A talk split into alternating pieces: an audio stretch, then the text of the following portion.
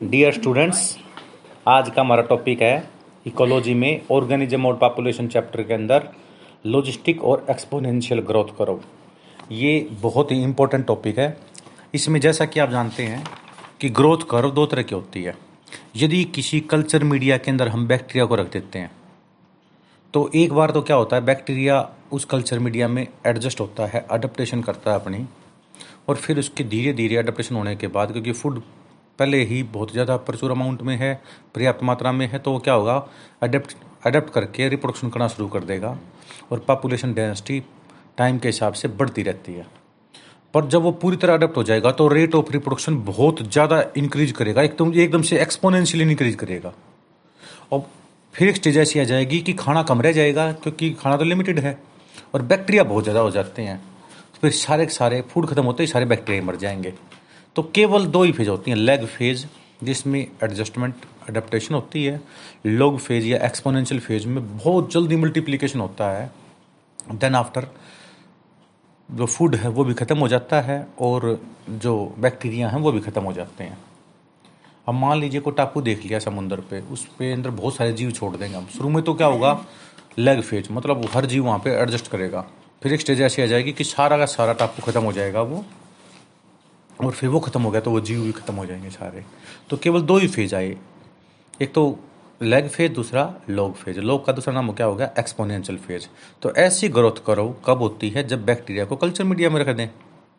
तो इसको बोलते हैं एक्सपोनेंशियल ग्रोथ करो या जे शेप्ड ग्रोथ करो। इसके अंदर दो ही पार्ट होते हैं लेग फ़ेज़ और लॉग फ़ेज़ इसके लिए जो इक्वेशन होती है, वो यदि हम इक्वेशन की फॉर्म में देखें तो वो है d n by d t is equal to r n d n by d t is equal to r n ठीक है ना? तो एक्सपोनेंशियल ग्रोथ करो। पहले तो जे शेप्ड की होती है। बैक्टीरिया एंड कल्चर मीडिया दो ही फ़ेज़ होती हैं लेग फ़ेज़ और लॉग फ़ेज़ लॉग का मतलब एक्सपोनेंशियल ठीक है? और इसके अंदर पॉपुलेशन साइज़ को मान लीजिए एन से मानेंगे हम। पॉपुलेशन साइज़ को यदि हम एन से मानेंगे तो क्या हो जाएगा? D n by d t d n by d t का मतलब change in population with respect to time ठीक है ना? तो ये d n by d t is equal to r n is equal to क्या आ गया यहाँ पे? आर एन ठीक है? बी माइनस डी जब हम बात करते हैं बर्थ रेट पर कैपिटा तो बी दिखाएँगे. In total number of birth और डेथ रेट पर कैपिटा या टोटल नंबर ऑफ़ डेथ को दिखाएँगे डी से. तो d n by d t is equal to b minus d into n b minus d को हम are से दिखा देंगे तो d n by d t is equal to r n आ जाएगा तो ये छोटी सी इक्वेशन बनेगी d n by d t is equal to r n r क्या है यहाँ पे? Intrinsic rate of natural increase ये याद करना आपको आर की वैल्यू क्या है कि इक्वेशन में? D n by d t is equal to r n r की वैल्यू बी माइनस डी है। बी का मतलब total number of birth minus d total number of death ठीक है ना? और स्मॉल आर का मतलब यहाँ पे होगा intrinsic rate of natural increase it is very important parameter selected to know impact of biotic and abiotic factor on population growth कोई भी बायोटिक फैक्टर हो या एबायोटिक फैक्टर हो, उसका पॉपुलेशन ग्रोथ के ऊपर क्या इफ़ेक्ट पड़ता है, इसकी स्टडी करने के लिए हम आर की वैल्यू फाइंड आउट करते हैं। ठीक है? अब नेक्स्ट है magnitude of r in Norway rat Norway के अंदर रेट की जो पॉपुलेशन है वो, उसमें आर की वैल्यू हम निकाल लेंगे तो zero point zero one five आएगी। यानी इसको जो फैक्टर फैक्ट कर रहे हैं तो किसी और जीव की भी यही वैल्यू आई तो उसको भी सेम फैक्टर फैक्ट करते हो पाएँगे। तो इससे ये पता लग जाता है हमारे को। क्लियर हो गया? आर की वैल्यू का क्वेश्चन निट में बैठा हुआ मिलता हमेशा। इसलिए ये जो पैरामीटर होते हैं ना, आप एन के पढ़ना, क्योंकि एन के रेस्पेक्ट में ही याद करने पड़ते हैं। क्योंकि इसमें ऐसा कुछ नहीं है एक्सपोनेंशियल ग्रोथ कौन सी होती है? जे शेप ग्रोथ होती है। कितने पार्ट होते हैं? लेग फ़ेज़ और लॉग फ़ेज़ होते हैं। लेग में अडेप्शन अडेप्टेशन करते हैं अपने आप को। लोग में बहुत ज़्यादा मल्टीप्लीकेशन करते हैं। उसके बाद जीवो क्या होता है? मर जाते हैं। ठीक है? इसकी इक्वेशन क्या आएगी? D n by d t change in population with respect to time is equal to b minus d into n b का मतलब total number of birth d का मतलब टोटल नंबर ऑफ़ डेथ और N का मतलब increase क्या बोलेंगे? इनका इनका मतलब यहाँ पे क्या होगा? पॉपुलेशन साइज़ क्या होगा? ठीक है? तो बी माइनस डी को हम आर से दिखा देते हैं। आर का मतलब क्या होगा? Intrinsic rate of natural increase इसकी वैल्यू को हम इसलिए पढ़ते हैं ताकि बायोटिक और एबैक्टिव फैक्टर का पॉपुलेशन ग्रोथ के ऊपर क्या इम्पैक्ट पड़ा है, उसकी स्टडी करते हैं इसमें। आर की वैल्यू नॉर्वे रेट के केस में zero point zero one five है और फ्लोर बीटल के केस में ज़ीरो पॉइंट वन टू है। और जो वैल्यू आपकी उसमें दे रखी हो ना उन्नीस सौ इक्यासी में आर की वैल्यू वुमन पॉपुलेशन के अंदर कितनी थी? Zero point zero two zero five थी। ठीक ना? और करंट वैल्यू देखें आर की। ठीक ना? उसमें बर्थ रेट और डेथ रेट पता करना पड़ेगा। तो तब इसकी करंट वैल्यू भी निकल सकती है। तो ये जो वैल्यू है, ये नीट में आती हैं, ये ध्यान रखना आपने। हंड्रेड वन परसेंट मिलेंगे आपको। अब आती है, देखो ध्यान से। जैसे ही दूसरी जो करो पढ़ते हैं हम, उसकी, उसका मतलब होता है एस सेप्ट करो। एस का मतलब सिग्मोइड करो। सिग्मोइड करो का मतलब लॉजिस्टिक करो। ठीक है? और ये जितनी बड़ी इक्वेशन है ना, आप देखो, पहले तो क्या होगा, इसमें ह्यूमन पॉपुलेशन है। जब मतलब ह्यूमन इवोल्व होने शुरू हुए थे सिनोजोइक इरा में जोइक आर्चोजोइक प्रोटोजोइक पेलेजोइक मीजोजोइक और सिनोजोइक में। तो उसमें सबसे पहले पॉपुलेशन को एडजस्ट करने में टाइम लगा था। दिस इज़ का लेग फ़ेज़ और तो पहले वाले में भी था लेग फ़ेज़ तो। फिर पॉपुलेशन उसमें क्या हुआ था? एकदम से बढ़ गई थी। एब्रप्टली इंक्रीज किया था। इसमें धीरे धीरे बढ़ना रेट ऑफ़ ग्रोथ जो थी ना, या रेट ऑफ़ इंक्रीज पॉपुलेशन थोड़ा सा बढ़ना शुरू हुआ। पहले से, पर इतना नहीं बढ़ा कि हम एक एक्सपोनेंशियल ग्रोथ बोल सकें। इसलिए इसको बोलते हैं पॉजिटिव एक्सलेशन फ़ेज़ दूसरे नंबर पे आ गया पॉजिटिव एक्सलेशन पहले पे लेग दूसरे पे पॉजिटिव एक्सलेशन फिर एकदम से पॉपुल इंक्रीज करी भाई। इसको बोलते हैं एक्सपोनेंशियल या एक्सलेशन फ़ेज़ या लॉग फ़ेज़। ठीक है? चौथे पे, जब फूड्स खत्म हो गया पॉपुलेशन बहुत ज़्यादा होगी तो क्या होगा? धीरे धीरे जीव मरने लग गए। यानी जो ग्रोथ पहले थी, वो एकदम से घटने लगी। जिस हिसाब से बढ़ रही थी ना, उसी हिसाब से घटने लग गई। चाइना की पॉपुलेशन यहाँ पे आ चुकी है। ए फ्लेक्शन पॉइंट कहते हैं इसको। ए फ्लेक्शन पॉइंट का होता है उसके आगे कौन उसके आगे स्टेशनरी होती चली गई। अब चाइना की पॉपुलेशन बढ़ नहीं रही तो दर दर से कॉन्स्टेंट हो गई है इंडिया की अभी इतनी रेट से नहीं बढ़ रही जितनी पहले बढ़ी थी। पिछले दो तीन दशक को छोड़ दें हम, अब पॉपुलेशन घटने लगी है। पर घटने इन द सेंस मतलब जिस रेट से पहले बढ़ रही थी ना, उस रेट में नहीं है बट तो अभी रही है। पहले मान पॉपुलेशन ट्वेंटी परसेंट इंक्रीज कर जाती थी साल में, अब five two seven percent increase करती है। तो नेगेटिव एक्सरलेशन फ़ेज़ बोलते हैं इसको। और फिर बन जाती है स्पीड कॉन्स्टेंट हो जाती है, इसको बोलते हैं स्टेशनरी फ़ेज़ क्या बोलेंगे इसको? स्टेशनरी फ़ेज़ तो पहला फ़ेज़ कौन सा हो गया? Lag phase positive acceleration log phase negative acceleration और लास्ट में कौन सा हो गया? स्टेशनरी फ़ेज़ तो ये जो आती है ना, इस ऐसी करो का नाम क्या होता है? सिग्मोइड करो सिग्मोइड करो के अंदर वर होल्स्ट पर्ल एक तो इसमें ये साइंटिस्ट थे, उन्होंने लॉजिस्टिक ग्रोथ की एक इक्वेशन दे दी ठीक है ना, जिसको ह्यूमन पॉपुलेशन ग्रोथ करो भी बोलते हैं। उसमें था d n by d t is equal to r n था। क्या था पहले? D n by d t is equal to r n r का मतलब क्या था? बी माइनस डी इसमें d n by d t change in population is equal to r n था। इसके आगे ये और जोड़ दिया के minus n by k k minus n by k n का मतलब population density at a time t r का मतलब intrinsic rate of natural increase और के का मतलब यहाँ पे होता है कैरिंग कैपेसिटी के का मतलब क्या आ गया यहाँ पे? कैरिंग कैपेसिटी तो मतलब आपको एक तो करो दिखानी है एक्सपोनेंशियल दूसरी दिखानी है सिग्मोइड एक्सपोनेंशियल की तो d n by d t is equal to r n आएगी सिर्फ़ और सिग्मोइड की आएगी d n by d t is equal to r n k minus n by k k का मतलब कैरिंग कैपेसिटी ये दो इक्वेशन याद कर लेना भाई। कई बार बच्चे ये बोल जाते हैं लॉजिस्टिक कौन सी होती है? कौन सी आती है लॉजिस्टिक लॉजिस्टिक आती है एस शेप की सिग्मोइड और एक्सपोनेंशियल कौन सी आती है? जे शेप्ड की एक्सपोनेंशियल को बोलते हैं जे शेप्ड इसमें दो स्टेप होते हैं। टू स्टेप्स और एस सिग्मोइड में कितने होते हैं? फाइव स्टेप्स क्लियर समझ में आ गया आपको?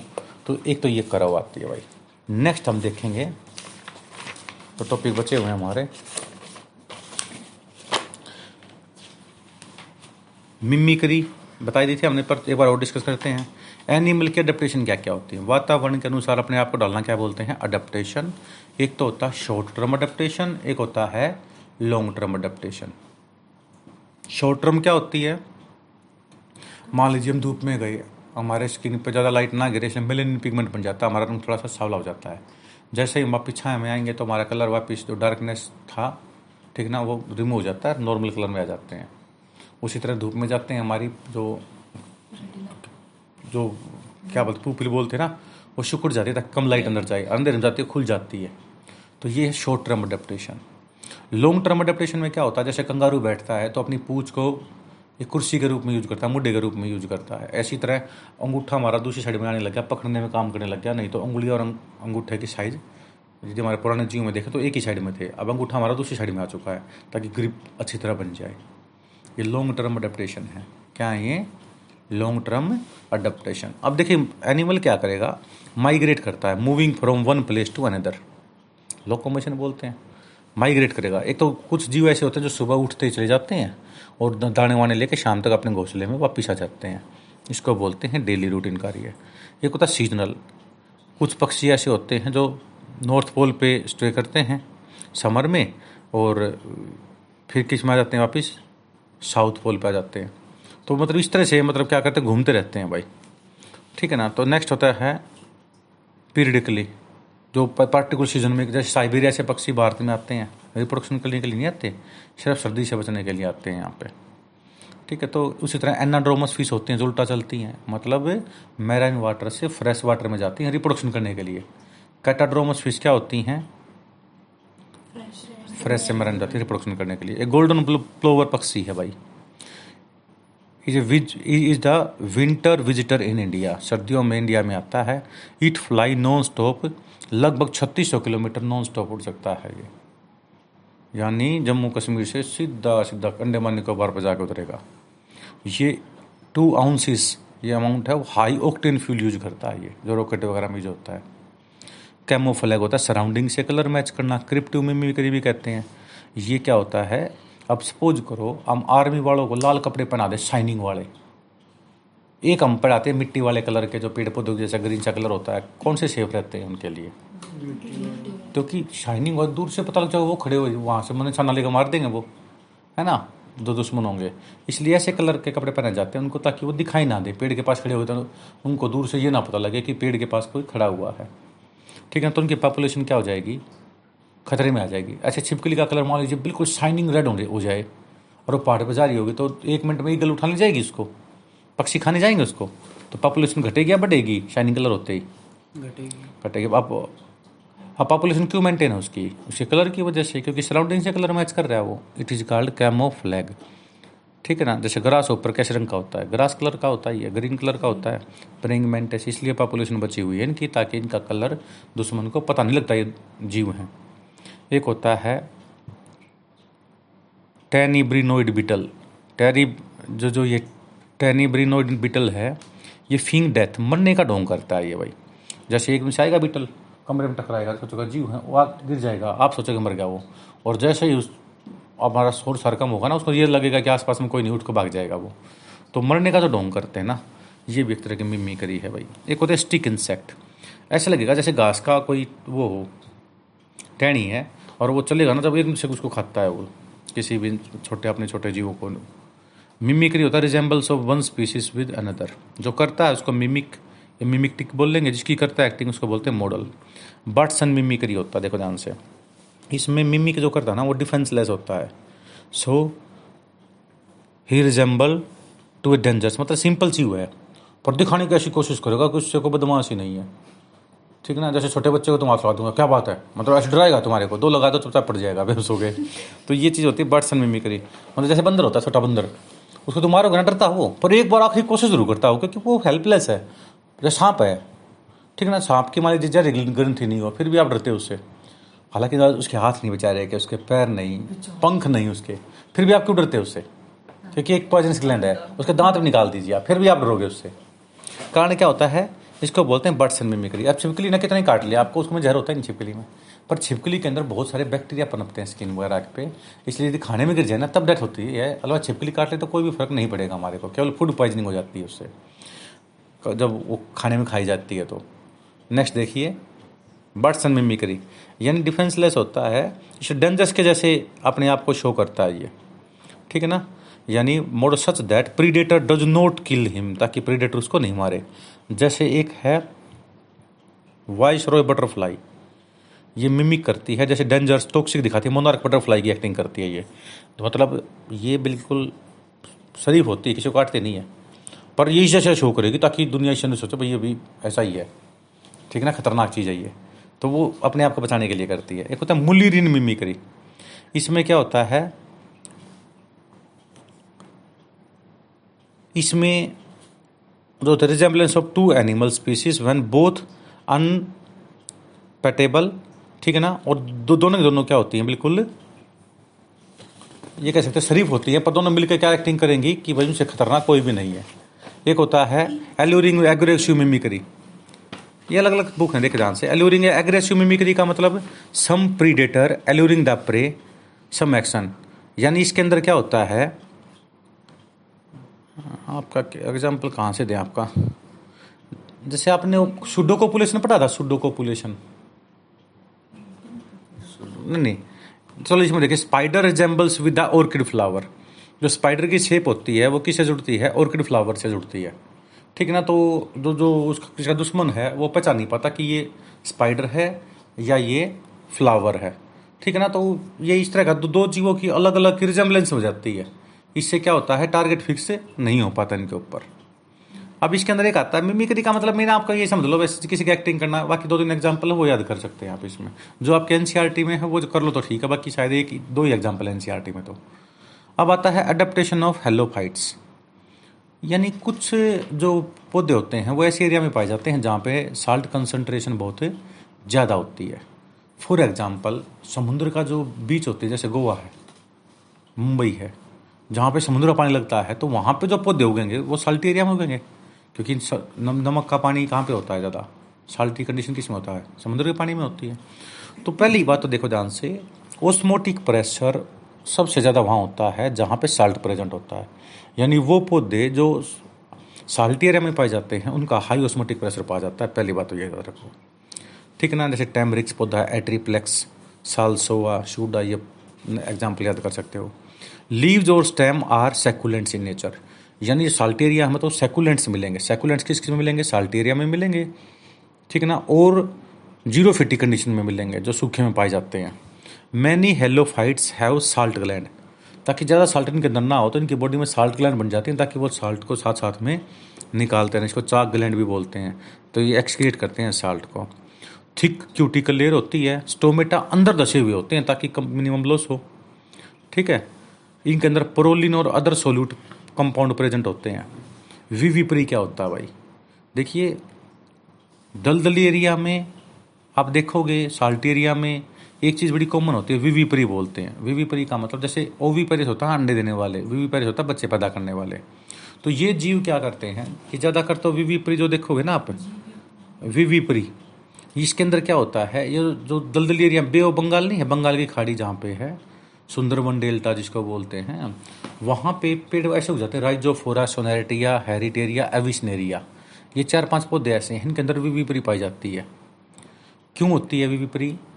एक तो ये याद रख लो, क्योंकि दलदल एरिया में जो पौधे पाए जाते हैं ना, उनके अंदर एक तो रूट होगी। प्राइमरी रूट प्राइमरी से कौन सी निकली? सेकेंडरी रूट ये सेकेंडरी रूट ऊपर आ जाती है। नेगेटिवली जियोट्रोफिक बन जाती हैं।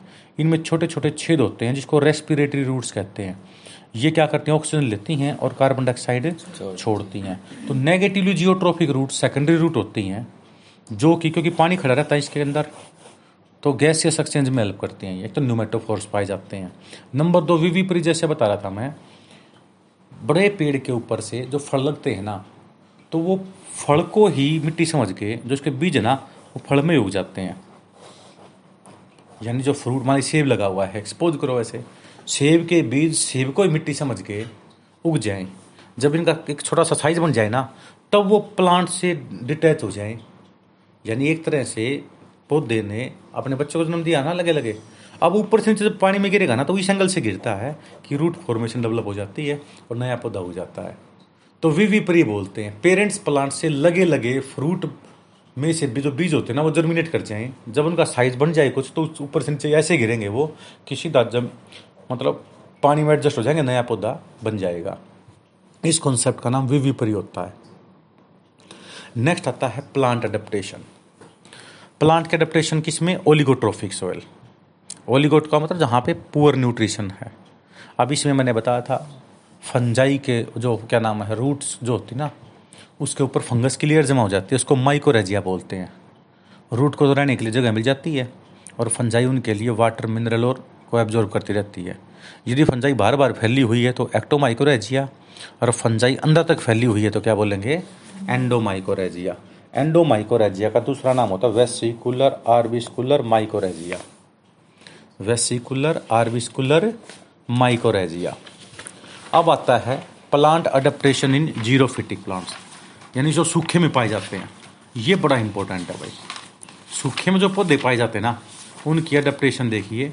सबसे पहली होती है एपीहेमरल प्लांट दूसरी होती है एनुअल तीसरी सेकुलेंट्स चौथी नॉन सेकुलेंट्स देखिए एपीहेमरल यानी ये केवल और केवल जो प्लांट होते हैं ना, केवल कुछ समय के लिए जीते हैं। जैसे हमारे यहाँ सितंबर में बारिश होती है, अगस्त सितंबर में। तो ये जो पौधे होते हैं ना, सिर्फ़ अगस्त सितंबर में पाए जाते हैं, उसके बाद ये पौधे नहीं मिलेंगे। क्योंकि जब तक बरसात है ना तो वो पौधे उग जाते हैं, उनको फेवरेबल कंडीशन मिल गई जैसे बरसात खत्म तो वो पौधे भी दुनिया में से खत्म हो जाते हैं। यानी एक दो महीना मैक्सिमम जीते हैं, बाद दस महीने ये पौधे नहीं मिलते। ऐसे पौधों का नाम क्या होता है? Ephemeral. यदि क्योंकि ज़िंदा रहेंगे तो पानी चाहिएगा। तो पानी है नहीं। तो सूखे एरिया में ज़्यादा पाए जाते हैं ना ये? Rest of the year it pass in form of seeds seeds की फॉर्म में पाए जाते हैं ये। दूसरे नंबर पर आता है एनुअल ये क्या होता है? दो की बजाय तीन चार महीने मिल जाए। मतलब बरसात भी, बरसात में पाए जाएँगे। बरसात के बाद एक दो महीने तक और सर्वाइव कर जाते हैं।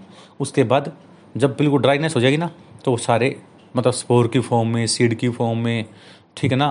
तो हाइबरनेशन फॉर्म में मतलब ऐसे इनएक्टिव फॉर्म में रहते हैं ये। जैसे बरसात दोबारा सो जाएगी, फिर उग जाएँगे। यानी जो कम समय के लिए जिए एपी हेमरल जो कुछ ज़्यादा समय तक जिए उनसे, ठीक है ना? रेन के बाद भी कुछ समय तक ज़िंदा रहे थिक वेक्सीली लीव्स होते हैं, वो एनुअल बोल देंगे ड्रोट इवेडर बोलते हैं इसको। पहले वाले का नाम होगा ड्रोट एस्केपर सूखे से जो बच्चे और ड्रोट इवेडर जो थोड़ा बहुत सूखा भी देख लें। तीसरा नंबर पता सैकुलेंट्स यानी ये वो पौधे होते हैं जो अपने अंदर गुद्दे की फॉर्म में पानी स्टोर कर लेते हैं। जैसे एलोवेरा नहीं होता मोटे मोटे पत्ते ब्रायोफाइलम पत्थर चट होता है। ये अपने अंदर रूट स्टेम और लीफ के अंदर पानी स्टोर कर लेते हैं। इसको सेकुलेंट्स बोलते हैं इसको ड्रोट रेजिस्टेंट बोलते हैं। क्या बोलते हैं? अब पेपर में आएगा ड्रोट एस्केपर का दूसरा नाम एपी एमरल ड्रोट इवेडर का दूसरा नाम एनुअल ड्रोट रेजिस्टेंट का मतलब यदि स्टेम बन जाए फ्लेसी तो काइलोकोली यदि लीफ बन जाए फ्लेसी काइलोफिली और रूट बन जाए तो काइलोराइजी। अपनसिया ये एलोवेरा हो गया या एस्पेरेगस हो गया। और स्टेम विद इनडेफिनेट ग्रोथ हो तो कैक्टस फाइलोक्लेड है ना? और लिमिटेड ग्रोथ हो तो क्या बोलेंगे? क्लेडोडस। ये पेपर में आते हैं इनमें से पीएमटी में पक्का एक दो क्वेश्चन मिलेगा आपको। और इन स्टैकुलेंट्स जो पौधे होते हैं इनके स्टोमेटा रात को खुलते हैं ताकि दिन में खुल गया तो सारा पानी उड़ जाएगा। इसलिए इसका नाम होता है crassulacean acid metabolism CAM plant कहते हैं। CAM plant modified C four plant होते हैं जो फोटोसिंथेसिस में पढ़ेंगे हम। चौथे नंबर पर नॉन सेकुलेंट्स अब जो गुदेदार नहीं होते, जैसे किकर का पौधा होता है, उसका जो लीफ होता है ना नीडल शेप का होता है। क्योंकि बड़ा लीफ होगा तो स्टोमेटा ज़्यादा होंगे। अब नीडल का लीफ क्या, जो सरफेस एरिया देखेंगे नीडल का काफ़ी कम नहीं होता है, इसलिए स्टोमेटा होंगे नहीं। स्टोमेटा नहीं होंगे तो ट्रांसपीरेशन नहीं होगा। Loss of water in form of vapours from aerial parts of the plant is called transpiration ठीक है ना? नेक्स्ट है leaves may have spines thick leaves ये अपने अंदर क्या करते हैं? प्रोलिन वगैरह स्टोर करते हैं। प्रोलिन तो ये ऑस्मोटिक प्रेशर को मेंटेन करते हैं। इसमें इन प्लांटों के अंदर कैप्रीन ये क्या नाम लगता है इन्होंने? कैम्प्रियोनिन नाम का एक हीट शोकिंग प्रोटीन होता है, ताकि ये ज़्यादा गर्मी में, ज़्यादा हीट में प्लांट डिस्टर्ब ना हो या अब प्रोटीन डिग्रेड ना हो इनका और ये सर्वाइव कर जाए।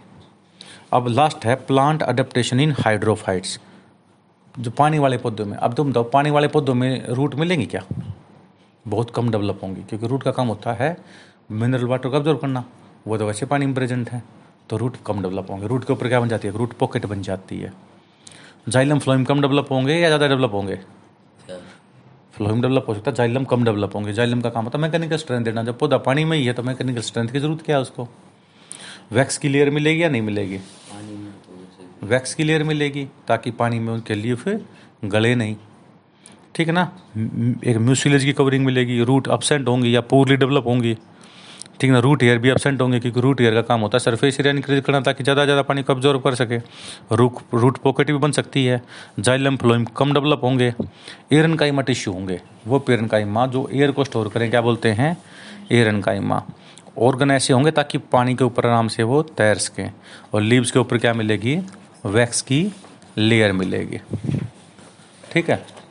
हाइबरनेशन क्या होता है? कुछ जीव क्या करते हैं? सर्दियों में अपने आप को ज़मीन के नीचे दुबक जाते हैं वो अपना रेस्पिरेशन रेट घटा लेते हैं उसको हाइबरनेशन कहते हैं विंटर स्लीप कहते हैं इसको।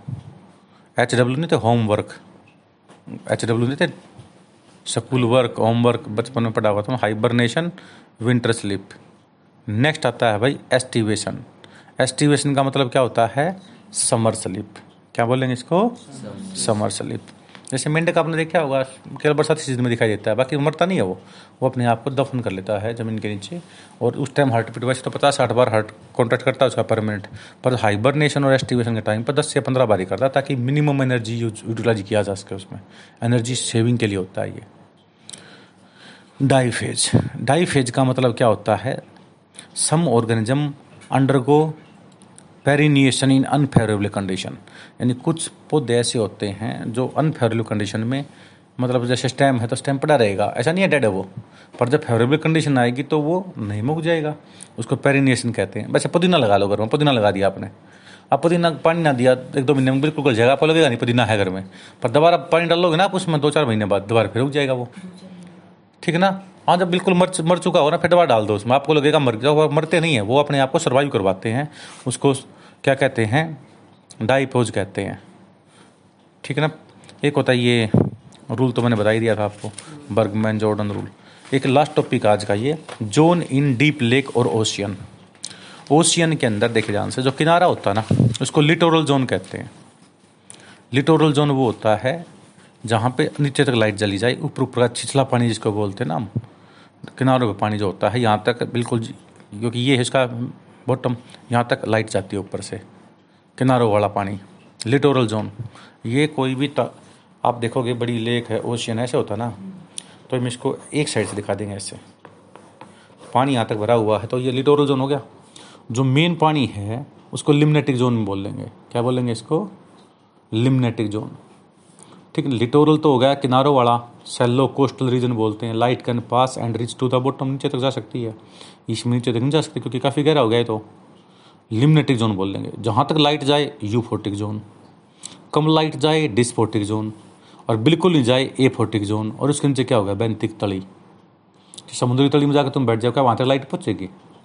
नहीं पहुँचेगी। जहाँ तक लाइट जाए यूफोटिक जहाँ तक कम लाइट जाए, बिल्कुल। डिस्फोटिक और बिल्कुल नहीं जाए तो। ए फोर्टिक और नीचे क्या होती है? बेंतोइक एक ऐसे जीव का नाम बताइए तली में रहता है। Starfish porifera coelenterata. ठीक है ना? स्टेनोफोरा ये कहाँ रहते हैं? तली में रहते हैं ये। ठीक है तो एक ये जोन है इसके अलग अलग भाई। बाकी तो हमने पहले भी कर लिया था। प्रीडेशन क्या होता है? लार्जर ईट स्मॉलर लार्जर का नाम प्रीडेटर होगा स्मॉल का नाम है। एग्ज़ाम्पल एग्ज़ाम्पल नहीं नहीं नहीं। लार्जर स्मॉल ने। सांप खा जाए चूहे को। सांप क्या हो गया प्रीडेटर प्रीडेटर दूसरा कौन सा हो गया परे मान लीजिए आपको खा जाए हाथी। हाथी क्या हो गया तुम क्या हो गए परे ठीक है ना? और आप खा जाओ चूहे को तो। चूहे आप क्या हो गए चूहा क्या होगा? फ़ायदा किसको हुआ? प्रीडेटर को। नुकसान किसका हुआ? परे को। और इसका उल्टा क्या होता है? पैरासिटिज्म पैरासिटिज्म में क्या होता है? समोलर ईट है लार्जर समोलर का नाम क्या होता है? पैरासाइट ठीक है ना? और लार्जर का नाम होस्ट और बाहर से खाए तो एक्टो पैरासाइट अंदर से खाए तो एंडीपैरासाइट प्लांट के अंदर एक होता है टोटल पैरासाइट जो वाटर और मिनरल ना लेके खाना ही ले ले पूरा तो उसको बोलेंगे टोटल पैरासाइट जैसे कसकटा, डोडर अमरवेल जिसको बोलते हैं। वो टोटल स्टेम पैरासाइट होती है। सेंटलम होता है पार्शियल रूट पैरासाइट। वो क्या करेगा? केवल वाटर और मिनरल लेगा प्लांट से, ठीक है ना? दूसरे से, और फोटोसिंथेसिस खुद करेगा, वो ग्रीन होते हैं। और हाइपर पैरासाइट, एक जीव दूसरे के ऊपर पैरासाइट है, उसके ऊपर को दूसरा पैरासाइट बन जाए। एमएलिज्म होता है zero negative relationship. Zero negative का मतलब क्या होता है? कि भाई एक को ना फ़ायदा होना नुकसान, दूसरे को नुकसान हो रहा है। जैसे पेनिसिलिन उगा दी तो आसपास में बैक्टीरिया नहीं आते। ऐसी फ़सल जो अपने आसपास दूसरे को ना होने दे, समुद्र रोग बोलते हैं। कॉमनलिज्म में ज़ीरो पॉजिटिव बोलते हैं। जैसे बड़ी शार्क के साथ साथ छोटी मछलियाँ घूमती हैं। बड़ी शार्क को ना फ़ायदा होता, ना नुकसान। छोटी शार्क को फ़ायदा हो जाता है, क्योंकि बचा कुचा खाना उनको मिल जाता है। घर में घिया तोरी की बेल उग जाती हैं। नीम के पौधे के ऊपर, नीम के पौधे को ना फ़ायदा, ना नुकसान। घिया तोरी की बेल को सपोर्ट मिल जाती है। प्रोटो कोऑपरेशन में क्या होता है? Positive positive but not obligatory एक जीव दूसरे की हेल्प करता है दूसरा पहले का हेल्प करता है। पर दोनों एक दूसरे के बिना सर्वाइव कर सकते हैं। जैसे एरगट काब्बर की और भैंस की दोस्ती। वो उसके टिक खा जाती है और उसके पैरासाइट दूर हो जाते हैं। पर दोनों एक दूसरे के बिना सर्वाइव कर सकते हैं। ठीक, मगरमच्छ की चिड़िया की दोस्ती। अच्छा एक बात बताइए भाई। एक चलो इसमें दूसरा होता है म्यूचुअलिज्म में सिम्बायोसिस इसमें पॉजिटिव पॉजिटिव बट ओब्लिगेटरी जैसे लाइकन में अलगियोर फंजाई अलगियोर फंजाई अलग अलग हो तो लाइकन नहीं बोल लेंगे। Root plus fungus mycorrhiza root plus algae coralloid roots होती है साइकस प्लांट के अंदर। साइकस प्लांट किसका एग्ज़ाम्पल है? जिम्नोसपरम का। उसी तरह गाय भैंस के पेट में रूमन नाम के पार्ट स्टोमक पार्ट के अंदर बहुत सारे बैक्टीरिया रहते हैं जो सेलुलोज नाम का इंजाइम सिक्रेट करते हैं। ये digestion of cellulose in multi cellular organism is always symbiotic in nature एक ये आता है मदर बेबी को जन्म देता है। ठीक है ना?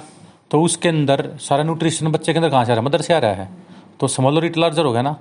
क्योंकि छोटा बच्चा डिपेंड करता है। एनर्जी कहाँ से लेगा? खाने का मतलब उठ के थोड़ी बढ़ने हैं। डिपेंडेंट ऑन एनर्जी होना चाहिए गैस पैरासिटिज्म होना चाहिए ना? एंडो पैरासाइट होना चाहिए। अंदर से न्यूट्रिशन ले रहा है। पर क्योंकि वो सेम स्पीसीज है। बच्चा और मदर दोनों क्या हैं? सेम स्पीसीज हैं। इसलिए it is a mode of reproduction हाँ तुम्हारे पेट में मान लीजिए, टेपोरम पल रहा है ना, एनर्जी शराब से ले रहा है। हालाँकि उसके डाइजेस्टिव सिस्टम ना होता है टेपोरम में। जो तुम खाना खाते हो ना, वो डायरेक्ट स्किन एब्जॉर्व कर लेती है उसकी। इसलिए टेपोरम के अंदर डाइजेस्टिव सिस्टम नहीं होता, एलिमेंट्री कैनल नहीं होती। वो खाने को एब्जॉर्व कर लेता है और ग्रोथ होती रहती है। तो वो पैरासिटिज्म है, क्योंकि वो अलग स्पीसीज है, आपकी अलग स्पीसीज है। पर क्योंकि मदर वोम के अंदर देखते हैं हम तो दोनों के दोनों होमोसेपियंस हैं। एक मतलब क्या है, ये मोड ऑफ़ रिप्रोडक्शन हो गया। दूसरी स्पीसीज होती है तो हम स्पीसीज इंटरेक्शन पढ़ते हैं हम। ठीक है? टॉपिक पढ़ रहा बायो का ये भी मच्छर भी। Gause principle competition exclusive principle बोलते हैं, जिसका हैबिटेट सेम होता है उनका। निक अलग मिलता है, जिनका निक सेम होता है उनका। हैबिटेट अलग अलग मिलता है। उसी तरह, आपने देखा हुआ एज पिरामिड कितने तरह के होते हैं? तीन तरह के। ट्राइंगुलर बेल शेप्ड अंड शेप अंड का मतलब मटका। ट्राइंगुलर को बोलते हैं एक्सपेंडिंग बेल किसमें आएगा? स्टेबल पॉपुलेशन जिसकी हो और अंड किसमें आएगा? डिक्लाइनिंग पॉपुलेशन ट्रायंगुलर में एक्सपेंडिंग पॉपुलेशन जिसकी पॉपुलेशन आगे बढ़ेगी जिसमें परी रिप्रोडक्टिव फ़ेज़ हो बच्चे होते हैं उनकी जनसंख्या ज़्यादा हो। ठीक है ना? तो ये पक्का पेपर में आते हैं।